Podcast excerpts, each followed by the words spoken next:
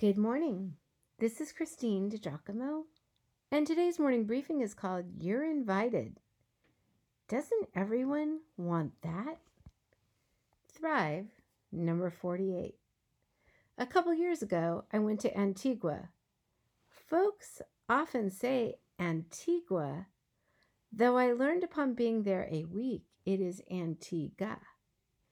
It seemed to take forever to travel from the west coast of the US, but getting to water ski on the Caribbean Sea, it was all worth it.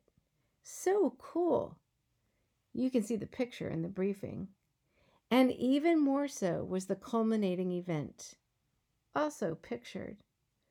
I remember walking out on the sand that night, looking at the long table prepared for a large group of us, thinking, is this what heaven will look like? I mean, look at the sun's rays shooting around the striking clouds above the water. Only God. In Psalm 23, David has made a turn from being the much cared for sheep of the shepherd to the guest of a grand host. David now says, Thou preparest a table before me. Is this what he was talking about from Psalm 23, verse 5? This beautiful long banquet table with golden chairs, rays of sunshine in the background? Hmm.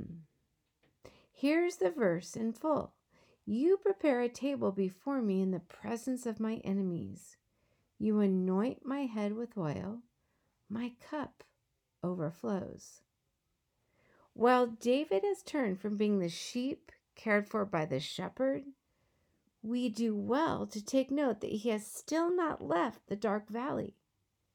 And in that setting, his shepherd, who promises to be with him, sets a table for him.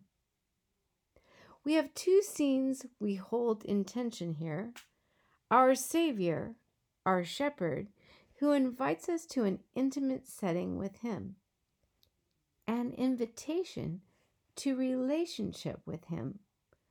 Oh, how I love that. With Him, we are never a face in the crowd. Rather, we are always sought out, sought after on a one on one basis.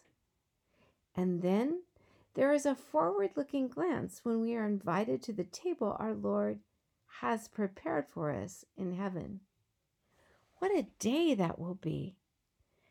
I shall never forget the feeling of being in the upper room in Jerusalem where Jesus ate his last meal with his disciples on the same night when he had told them he would be leaving them, leaving them to go before them to prepare a place for them, a place to be with him, a place of forever. From John chapter 14. Oh, yes, indeed. He will welcome us to himself at a dinner forever. Either way, it is ours to respond to the invitation. Table for two? Ours to RSVP for a relationship with our shepherd now on a day to day basis.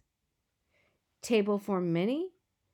When we will get to dine with him at the table he has prepared for us, and that forever. I mean, that picture from Antigua, could it look any more like paradise? I think not. Yet I know I took that picture with my own cell phone. Whatever our shepherd has prepared for us will exceed even such a table.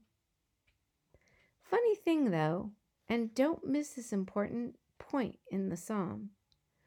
Our shepherd prepares for us a table in the presence of our enemies. What? As long as we live, enemies will always be hanging around. It is ours to the, give them a seat at our table or not. Enemies? Oh, yes. We remember the sheep we're passing through the valley of the shadow of death, right? We have not yet left that place. And though the shepherd reminds us of the choice we can make of our future, even still, he invites us to a present relationship with him, though our enemies may be roundabout.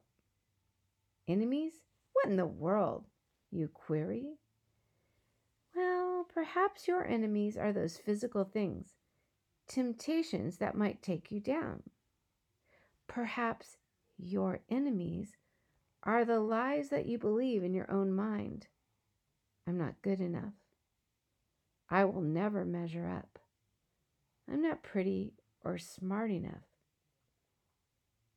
Or in this crazy season in which we find ourselves, COVID 19, civil unrest, you say to yourself, I don't know if I'm going to make it through. Nothing will ever be the same, and I'm not sure I can deal with that.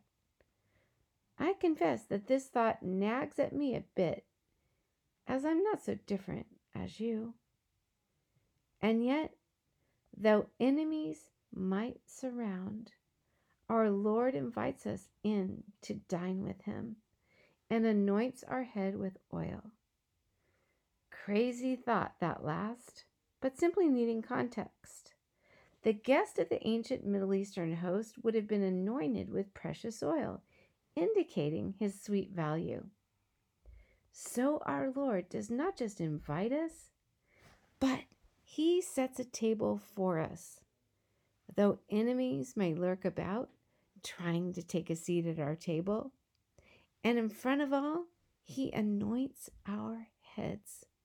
He honors us by the Eastern custom of anointing with precious oils. Thank you, Lord of hosts, for setting a table of plenty for us, for honoring us uniquely, and welcoming us to your table, making a home for us forever. Amen.